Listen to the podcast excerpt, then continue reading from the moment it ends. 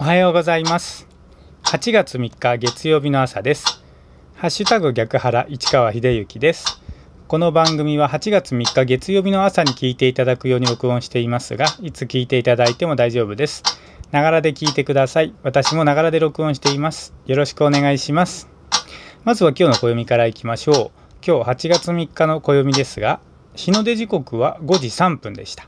日の入り時刻は6時54分です。正午月齢は13.4ということになっておりますけれども8月の満月がですね8月4日の0時59分ということでですね今晩がもう極めて満月に近いお月様が見られますし、まあ、日付変わった直後8月4日になって0時59分に満月になるというお月様が夜見られます。この情報は自然科学研究機構国立天文台 NAOJ のサイトを利用させていただきました。ありがとうございます。続きまして今日は何の日いきましょう。今日はですね8月3日は八丁味噌の日ということでございます。愛知県岡崎市八丁町に事務局を置く八丁味噌協同組合が制定。日付は8で八丁3で味噌を連想して8月3日に。また夏場にも使いやすい味噌であることから8月としたもの。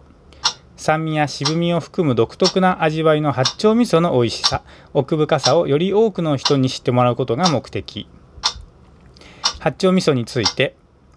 江戸時代から現代に至るまで岡崎市八丁町旧八丁村で作り続けられその地名から呼ばれる八丁味噌約2メートルの木桶に大豆麹と塩少ない水分で仕込み重しを塩水状に約3トン積み上げ2年以上天然醸造で熟成させる伝統の製法から生まれるこれは八丁町の気候風土の中で先祖たちの経験と試行錯誤の結果導き出された製法である石積み大豆麹作り木桶熟成期間など先祖たちが築いてくれた伝統をさらに次の世代へつないでいくことを使命としている。ということで今日8月3日は八丁味噌の日ということでございました。この情報は雑学ネタ帳というサイトを利用させていただきまして、した 利用させていただきました。ありがとうございます。さあ今日は月曜日なのでですね、いつも本のワンフレーズを朗読したり詩を朗読したりしておりますけれども今週はですねまたツイッターから一つ投稿を朗読いたします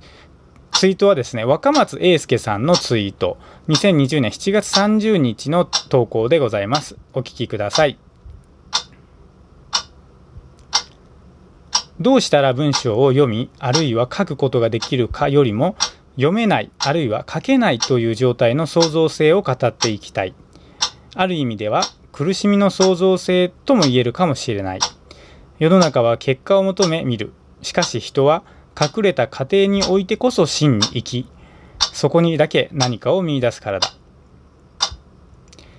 どうしたら文章を読みあるいは書くことができるかよりも読めないあるいは書けないという状態の創造性を語っていきたい。ある意味では苦しみの創造性とも言えるかもしれない。世の中は結果を求め見る。しかし人は隠れた過程においてこそ真に生きそこにだけ何かを見いだすからだ。ということで、若松英介さんのツイート、7月30日、2020年の7月30日の投稿を朗読いたしました。まあ、ここではですね、文章を読んだり書いたりする、できるかよりも読めない、書けない状態の創造性を語っていきたいということでしたが、まあ、この今聞いていただいている放送に関してもですね、同じこと言えるんじゃないかなと思います。この配信をね、毎日していこうというふうに工夫してトライしておりますけれども、やっぱりね、その、毎日毎日やる、やるときって、ネタがないなとか、今日はできないなって思うんですが、その時って実はですね、苦しみながらも非常に創造的にね、こう、脳がね、動いているんじゃないかな、なんていうふうに思うんですよね。そこに何か、え、何かな、自分らしさが、こう、あるんではないのかな、というふうに感じることも多々ありまして、今回のこのツイートが大変共感いたしましたので、朗読しました。ということで、今日は月曜日ですね。今週も、今日も元気に過ごしていきましょう。